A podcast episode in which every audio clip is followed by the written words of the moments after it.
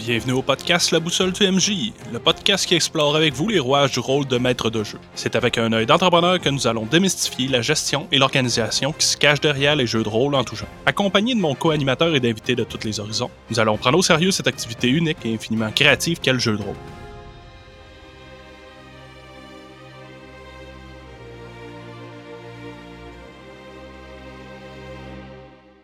Bonjour les rôlistes! Cette semaine, moi et Jimmy, on a réussi à se libérer un petit peu de temps dans notre horaire assez chargé pour vous expliquer comment jouer plus souvent ou comment organiser votre temps pour jouer avec vos joueurs. Avant, j'aimerais prendre quelques secondes pour remercier tous ceux qui laissent des commentaires écrits sur iTunes, qui partagent sur Facebook ou qui s'abonnent sur Spotify. Merci beaucoup, merci, merci, merci. Si c'est pas déjà fait, prenez quelques secondes ou à la limite à la fin du podcast pour aller nous laisser un commentaire ou une note 5 étoiles. Pour nous, euh, c'est l'équivalent d'un type quand tu vas au restaurant. On fait ça tout à fait gratuitement, moi et Jimmy. On a vraiment ça sur le cœur, on adore ça. Mais pour nous, c'est vraiment notre type. Quand on voit les abonnements qui montent ou les personnes qui nous laissent des commentaires, ça nous fait chaud au cœur. Sans plus de transition, je vous présente euh, le nouvel épisode. Salut Jimmy. Hey, salut Mick. Cette semaine, on voulait parler de comment jouer plus puis jouer plus souvent. Comment placer ça dans son horaire, en fait? Moi, là, je me souviendrai toujours, pas mes débuts, là, mais au milieu de ma carrière de rôliste, quand on était au cégep, qu'on commençait à avoir des jobs pour payer nos études, des choses comme ça, on se disait si ta job, si tes études t'empêchent de jouer au jeu de rôle, lâche ta job, lâche tes études. Priorité jeu de rôle. mais non, sérieux, c'est un épisode pour euh, donner un petit coup de main il y a certains trucs que vous pensez peut-être pas à faire, puis veut, veut pas, au final, on veut optimiser notre plaisir dans les jeux de rôle, puis on veut jouer plus, puis on veut jouer plus souvent. Alors, premièrement, il existe un outil qui s'appelle Doodle, doodle.com.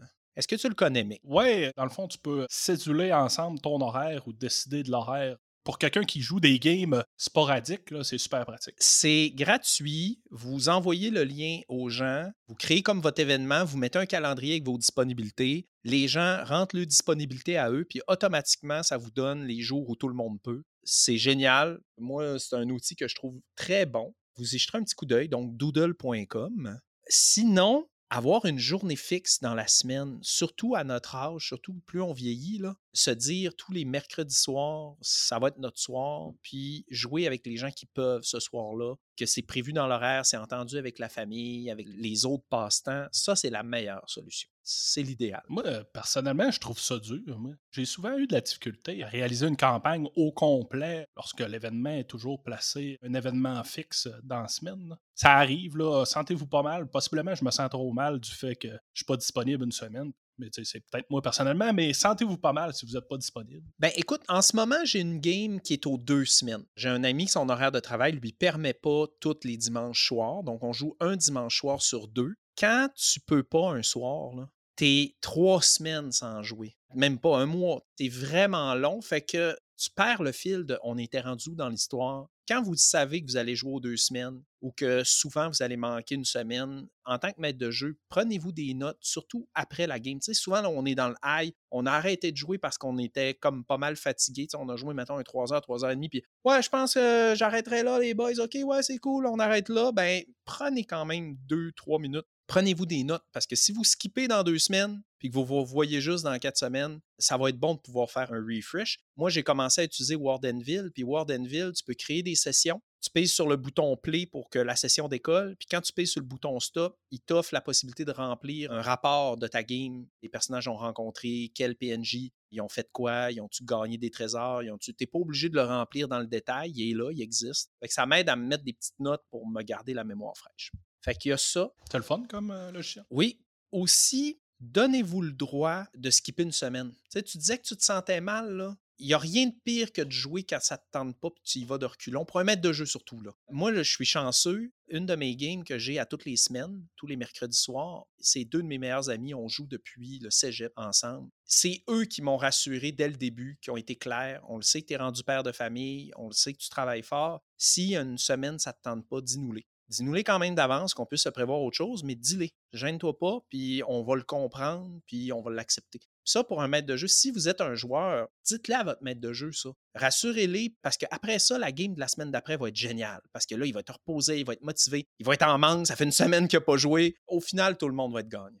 Parce que sinon, si vous le brûlez puis que trois semaines de suite, il joue alors que ça ne tentait pas puis qu'il était fatigué, ben il va juste un moment donné dire euh, Ah non, j'ai plus le temps, j'arrête. Quand tu as un joueur qui est absent, as-tu un petit truc pour avoir une raison pourquoi il n'est pas là dans le game, admettons, pour que l'histoire continue? Ça aussi, c'est important d'en parler au début. Parce que souvent, les problèmes au niveau de l'horaire naissent d'un manque de communication au début quand la game décolle. Si justement c'est clair que tu t'entends avec tes joueurs, ah, puis en passant, des fois, je vais être fatigué puis je vais sauter une semaine, je vais essayer que ça arrive le moins souvent possible. Est-ce qu'il y a un autre soir de la semaine qu'on pourrait s'adonner à ces moments-là? Tu sais, des choses comme ça, ça c'est bon. Puis c'est bon aussi de dire, là, on va jouer tous les semaines, mettons, ou tous les deux semaines. Quand un joueur ne pourra pas être là, on va tout de suite établir comment on va fonctionner pour pas qu'il y ait de frustration, pour pas qu'il y ait d'hésitation. Parce que des fois, là, c'est par bonne volonté que ça cause des problèmes. Mettons qu'on n'en a pas parlé au début, puis que là, c'est comme un Ah, un tel, moi, je pourrais pas jouer cette semaine. Là, les autres sont comme Ah, ben, on va t'attendre, on va sauter une semaine. Non, non, jouez sans moi.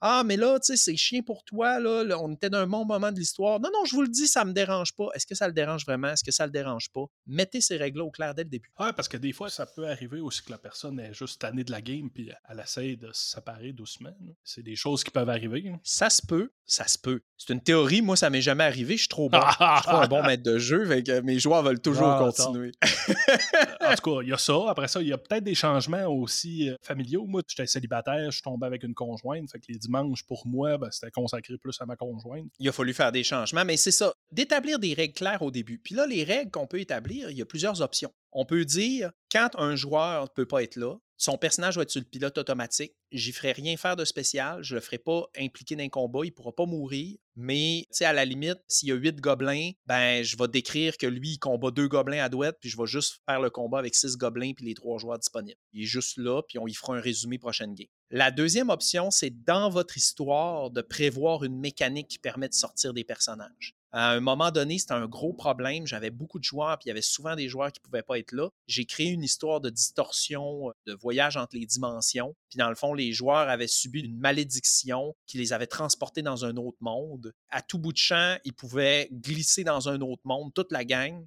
c'était tout le temps des moments critiques. Ils sont en train d'affronter le gros méchant ou de libérer une personne prisonnière. Puis là, ils se sentent, ah! puis là, tout le monde est envoyé d'une autre dimension. Puis là, l'histoire continuait. Et comme ça, ben, quand il manquait un joueur, son personnage faisait comme Hey, je me sens pas bien, hein? et il disparaît dans une autre dimension. Mais là, vous, vous êtes tout encore là, puis il y a encore des problèmes à résoudre. Ils continuaient leur aventure, puis là, la game d'après, fait que là, vous êtes autour du feu de camp à jaser du sauvetage que vous avez fait à la dernière game, lorsque soudain, poup, Mick réapparaît confus avec des colliers tribaux autour du cou, des colliers de fleurs hawaïens, puis une pina colada d'une main en faisant Ah oh, mon Dieu, si vous aviez vu le terrible dimension dans laquelle j'ai dû combattre pendant une semaine, heureusement, je suis revenu près de vous.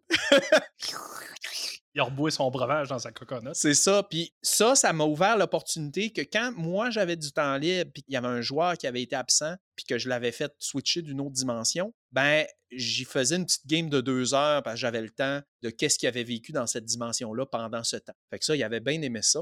Fait que ça, c'est une option. Tu peux laisser la place aussi au joueur de s'organiser avec son histoire personnelle de son personnage pour pouvoir s'éclipser. Je m'explique. Je suis allé dans une game où tout le monde est des demi-dieux dans cet univers-là. Moi, j'étais un grand magicien. Vu que je savais que j'allais pas être souvent présent dans les games, dans les magies de ce monde-là, je pouvais prendre possession des corps puis les manipuler, puis me promener avec la gang. Fait qu'à tout bout de champ, des fois, il arrivait, il rencontrait un PC, puis c'était moi qui parlais parce que je venais d'arriver. Fait que là, j'y suivais, je me ressemblais jamais au final. Fait que ça a comme été ma raison pourquoi j'étais présent ou j'étais pas présent. Euh, je suis dans un autre corps ailleurs. Puis ça, c'est génial parce que en l'établissant au départ, ça nourrit l'histoire au lieu de la ralentir puis nuire. Ensuite, il y a aussi ce qui peut être bon, c'est de fixer un nombre limite de joueurs manquants. De dire, regarde, là, là, c'est une game à quatre joueurs, on a un total de cinq avec le maître de jeu. S'il manque un joueur, on joue pareil. S'il manque deux joueurs, on joue pas. On attend.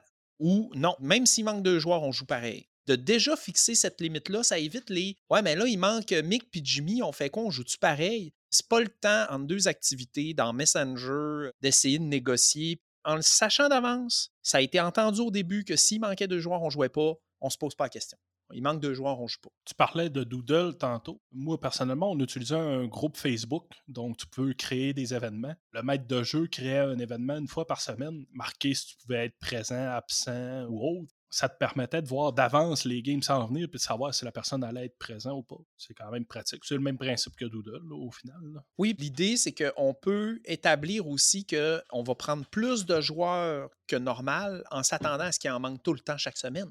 Il y en a des groupes qui font ça. Comme euh, moi, là, une des games les plus légendaires qu'on a faites, on était à notre top, je pense qu'on a atteint 18 joueurs. C'était quasiment un petit GN. On tournait souvent autour du 12 à 15 joueurs. On était dans le sous-sol chez un ami, puis il y avait deux mètres de jeu parce que le monde était à une table. Ben, en fait, c'était une grande table. Fait que là, la moitié du monde était tournée vers le maître de jeu du bout d'une table, puis l'autre moitié était tournée vers l'autre maître de jeu à l'autre bout. Puis là, t'en as un qui disait un, Ben, là, mon perso, il s'en va. Fait que là, il, s'en allait voir l'autre maître de jeu, il se virait de base à la table, puis il disait Vous êtes rendu quelle journée? Ah, nous autres, on est le mercredi de la deuxième semaine. Ouais, euh, mon bonhomme arrive, puis vient voir ce que vous faites. Parce que là, de l'autre bord, ça m'intéresse pas ce qui se passe. C'était vraiment spécial. Fait que là, il manquait des joueurs tout le temps. Mais c'était pas grave, parce que c'était une game de vampire en plus, c'était moderne. Il manquait des joueurs tout le temps. Puis là, il y a des joueurs qui mouraient, il y a des personnages qui mouraient. Mais là, le joueur, lui, il se refait un perso. Pendant ça, là, les 14 autres, ils jouent pareil, là. Là, lui, c'est le coin de la table, ça, son perso. Puis là, maintenant, une heure avant que ça finisse, il fait OK, mon perso est prêt. Puis là, il se vire vers un maître de jeu. Fait que c'est un trémère euh, spécialisé en magie du sang. Le maître de jeu est comme OK, c'est beau. Euh, fait que là, il y a le trémère qui arrive. Puis Hey, votre groupe a l'air le fun. Je peux-tu me joindre à vous? fait qu'au final. Ça devait être le chaos. Ah, c'était le bordel. Écoute, c'était le genre d'affaire qu'on pouvait faire juste quand on était jeune, puis qu'on n'avait pas de travail l'été, puis qu'on faisait ce qu'on voulait. Tu sais. Nous, on a déjà fait un 24 Ah oui, ça, c'est le fun. Toute une nuit. Au final, c'était tellement récurrent qu'un personnage meurt puis soit remplacé dans demi-heure d'après par un nouveau perso, puis qu'il y ait des gens qui manquent et qui reviennent, que le groupe avait été baptisé par les autres vampires PNJ de la ville, le groupe des trolls. Parce que tu coupes un membre puis un autre qui repousse. Le groupe baissait jamais de quantité de monde. L'explication roleplay de pourquoi il y a toujours un nouveau dude qui reçoit chaque fois qu'il y en a un autre qui meurt a fini par faire partie du roleplay. Mais tu parlais des 24 heures, t'en as déjà fait? Ouais, ben c'est ça. On a déjà fait un 24 heures. On était pas mal plus jeunes. Ben, un 24 heures. C'était-tu 12 heures? En tout cas, c'était peut-être 12 heures ou 24 heures. Jouer toute la nuit. Quand t'es jeune, t'as le temps un petit peu. un petit peu beaucoup. Ouais, j'avais pas de travail dans ce temps-là. On a fait toute la nuit une grosse arène de gladiateurs.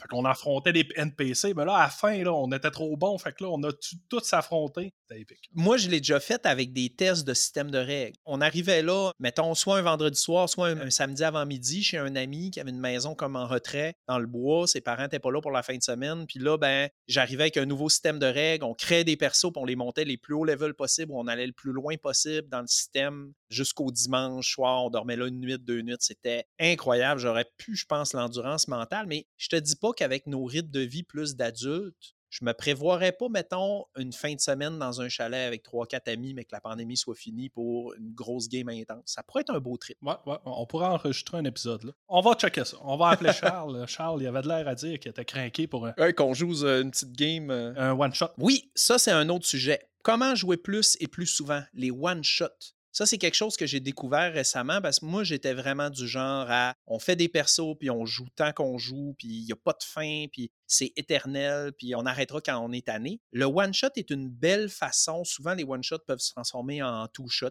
L'idée, c'est un petit scénario simple, début, milieu, fin, avec un système de règles qui souvent permet une création de personnages rapide. Puis là, on fait une séance, on joue un jeu. Comme là, dernièrement, j'ai essayé un jeu, pas de maître de jeu. Donc, tout le monde collabore à l'histoire égale. À date, les deux fois que je l'ai fait, ça a pris deux séances de trois heures parce que l'explication des règles au début, ça demandait un petit peu de temps. Mais là, si je le referais avec le même monde, parce que mon but c'était de le faire avec du monde différent, j'avais le goût de jouer avec des nouveaux joueurs que je voyais pas souvent. Si tu rejoues avec le même monde, ben, cette heure et demie d'explication de règles qui nous a fait perdre du temps, ben, et puis là, après, tout le monde connaît les règles, go, on embarque dans l'action tout de suite. Maîtriser ses règles pour pas perdre de temps, c'est une façon de jouer plus. Faire des scénarios qui durent seulement une soirée ou deux soirées ou trois soirées, c'est une façon de dire on peut pas se libérer toutes les semaines, mais dans ces semaines-là, c'est la semaine de relâche, je vais avoir du temps ou je peux peut-être m'en libérer deux ou trois pour faire un rush. On fait une game qui dure trois séances, puis après ça, on arrête. C'est une autre façon de jouer plus. Ouais, puis tu sais, ça donne un certain niveau de désir d'être présent. Là. Il y a un trois games. Fait dans ton fort intérieur, tu veux les jouer. Souvent, c'est des games comme ça, c'est des games que s'il manque un joueur, tu ne joueras pas sans lui.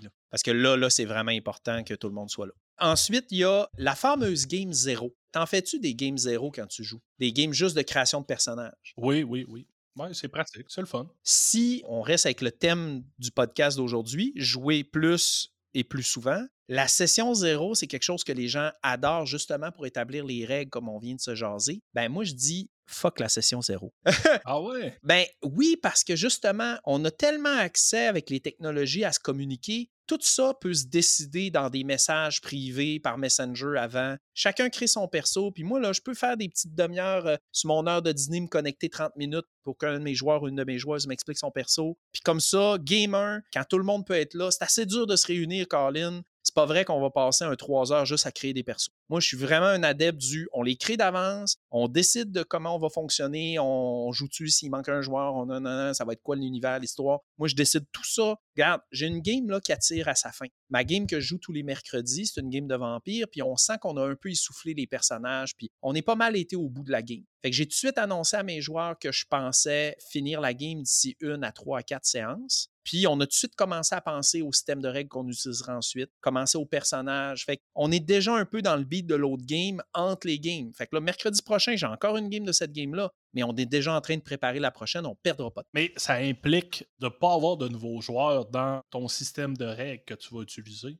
Puis ça implique d'avoir pas des nouveaux joueurs qui sont pas déjà présents. Une game zéro, c'est pratique quand même quand tu as des nouveaux joueurs qui ont jamais joué. M'explique, des joueurs de Donjon Dragon tombent dans le système Werewolf avec les D10. Ils n'ont jamais joué un système D10. Ben, la game zéro est quand même pas pire pour créer ton personnage une première fois. C'est ça que je dis. Si le maître de jeu peut avoir plus de temps, si le maître de jeu est capable de se libérer du temps, qu'il se fasse une vidéoconférence avec chaque joueur individuel, si votre difficulté c'est de réunir tout le monde, faites pas la game zéro la première fois que vous réussissez à réunir tout le monde. Perdez pas cette opportunité-là de jouer. Morcelez puis allez voir chaque joueur séparément, faire le perso, expliquer les règles, parler du concept du groupe en message privé. Mais si ce qui vous manque à l'inverse, ça, se réunir tous ensemble, c'est pas un problème. Ce qui vous manque, c'est le temps ben là, faites une game zéro. Puis faites une game zéro sérieuse puis appliquée qui va vraiment tout mettre les cartes sur la table tout de suite. Parce que ce qui vous manque, là, c'est pas de réunir tout le monde. C'est pas ça votre problème. Votre problème, c'est que vous manquez de temps.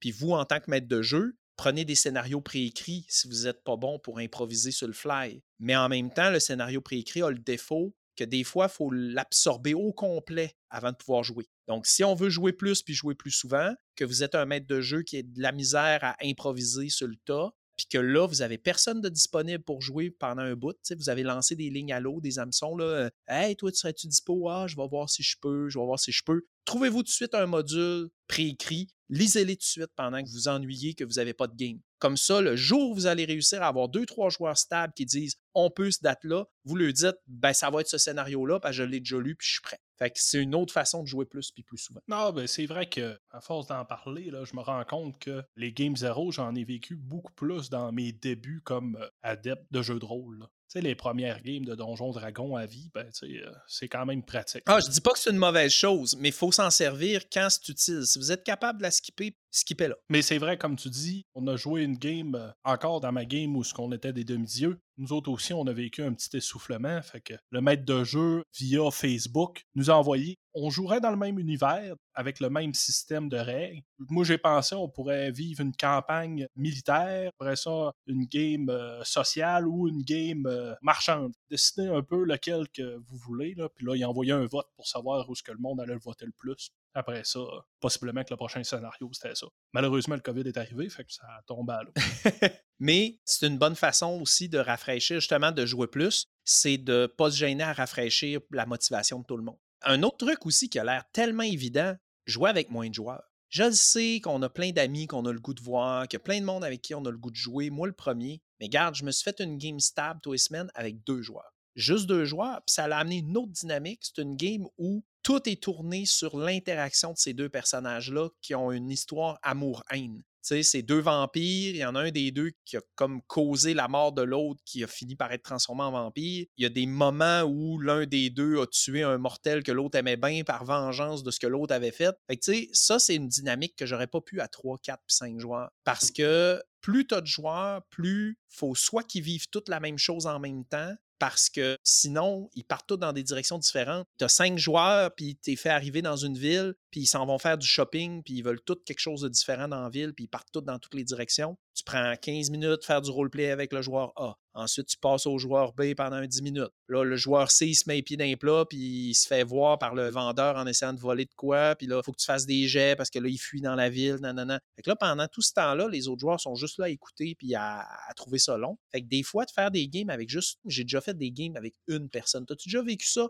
Un mètre de jeu, un joueur. Non, non, jamais, jamais. Écoute, c'est spécial. Moi, c'était avec mon meilleur ami. C'est rien qu'avec lui que j'ai réussi à le faire. Ouais, je pense que tu en as parlé d'un autre épisode. Ben, en fait, j'ai commencé avec une game juste un joueur. Mes premières expériences, Ah, on oui, était comme juste nos deux pendant un été à avoir personne d'autre avec qui jouer. Fait que on jouait au jeu de rôle ensemble euh, quasiment tous les jours. Là. Ça avait pas de bon sens. là. Écoute, sa mère faisait, magasinait, puis elle m'amenait. Puis là, on était tous les deux à pousser le panier derrière elle pendant qu'elle était dans les allées du Canadian Tire, puis on faisait du roleplay nos deux en poussant le panier. C'était fou, là. C'était une époque déjantée, on avait 12-13 ans, puis on jouait non-stop. Fait que c'est ça, l'idée, c'est que s'il y a quelqu'un avec qui vous vous sentez vraiment confortable puis pas gêné, vous pouvez faire une game juste à un, puis joindre un deuxième joueur plus tard s'il se libère. Fait que c'est des façons de jouer plus, moins de joueurs, plus de planification, des règles claires. Je pense que c'est tous des conseils que je donnerais. Le but, c'est de jouer plus sans nécessairement quitter sa job ou arrêter ses études.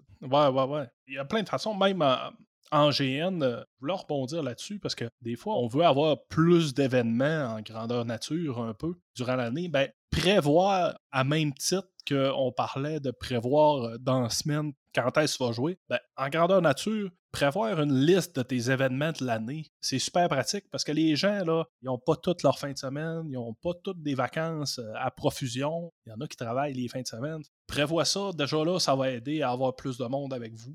C'est pas pire pour ça. Il y a beaucoup de gens qui essaient de faire des calendriers de GN. De plus en plus, on voit ça apparaître. Ils combinent toutes les dates de toutes les GN au Québec à la même place. Soyez vigilants pour ça. Et si vous organisez un GN, ben vous inscrivez votre GN dans des listes comme ça pour que les gens puissent le voir apparaître, puis voir, puis le coordonner. Et soyez vigilants des autres GN qui sont proches du vôtre soit des GN qui sont proches géographiquement ou des GN qui sont pas nécessairement proches, mais qui sont big. Va pas faire ton événement en même temps que Bicoline. À moins que tu te dises, ben garde, moi, je vais faire un événement en même temps que Bicoline parce que c'est loin, j'y vais pas, puis j'ai des amis qui y vont pas, puis on va être comme le si tu vas pas à Bicoline, ben viens à mon GN d'abord.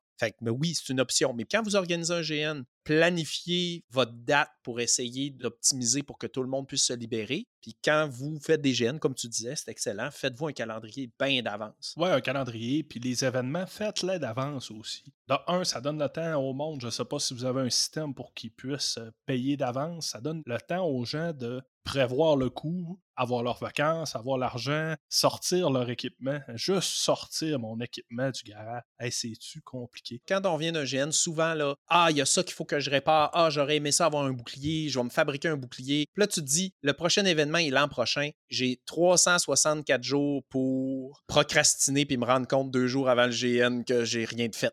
c'est tout le temps ça qui se passe. Mais si tu crées l'événement d'avance, déjà là, tu allumes une petite lumière dans la tête de la personne de Hey, euh, ça s'en vient là. Moi, j'aurais tendance à faire ça minimum un mois d'avance. Ça prend un rappel aussi. Oui, oui, définitivement. Ah, puis un mois même, c'est pas encore assez à notre époque. Là. Puis dites-vous que plus tôt vous annoncez votre GN, plus vite vous faites comme réserver votre date. Les gens vont voir Ah, OK, il y a ce GN là, telle date, ben je ne mettrai pas le mien là. Faites comme arriver en premier. Ou ils vont vous contacter très tôt. Puis ça va être le temps de négocier avec l'autre organisation de l'autre GN de ben OK, toi, tu voulais vraiment mettre ton GN à cette date-là. Tu penses qu'on va se nuire parce que je vais le mettre à la même date que toi. Ben finalement, ma date, comme je suis trois mois d'avance, j'accepte de la déplacer d'une semaine, mais par exemple, tu vas me faire de la pub pour mon GN, je vais te faire de la pub pour le tien, tu sais, on va s'entraider. Ça se dit, ça se fait, ça. Faire attention aussi à tout ce qui est férié. Je pense entre autres la Saint-Jean. C'est pas tout le monde qui est disponible. La plupart du temps, des fois, ils ont d'autres amis avec qui ils veulent aller euh, fêter la Saint-Jean. Fait que c'est un pensez-y bien.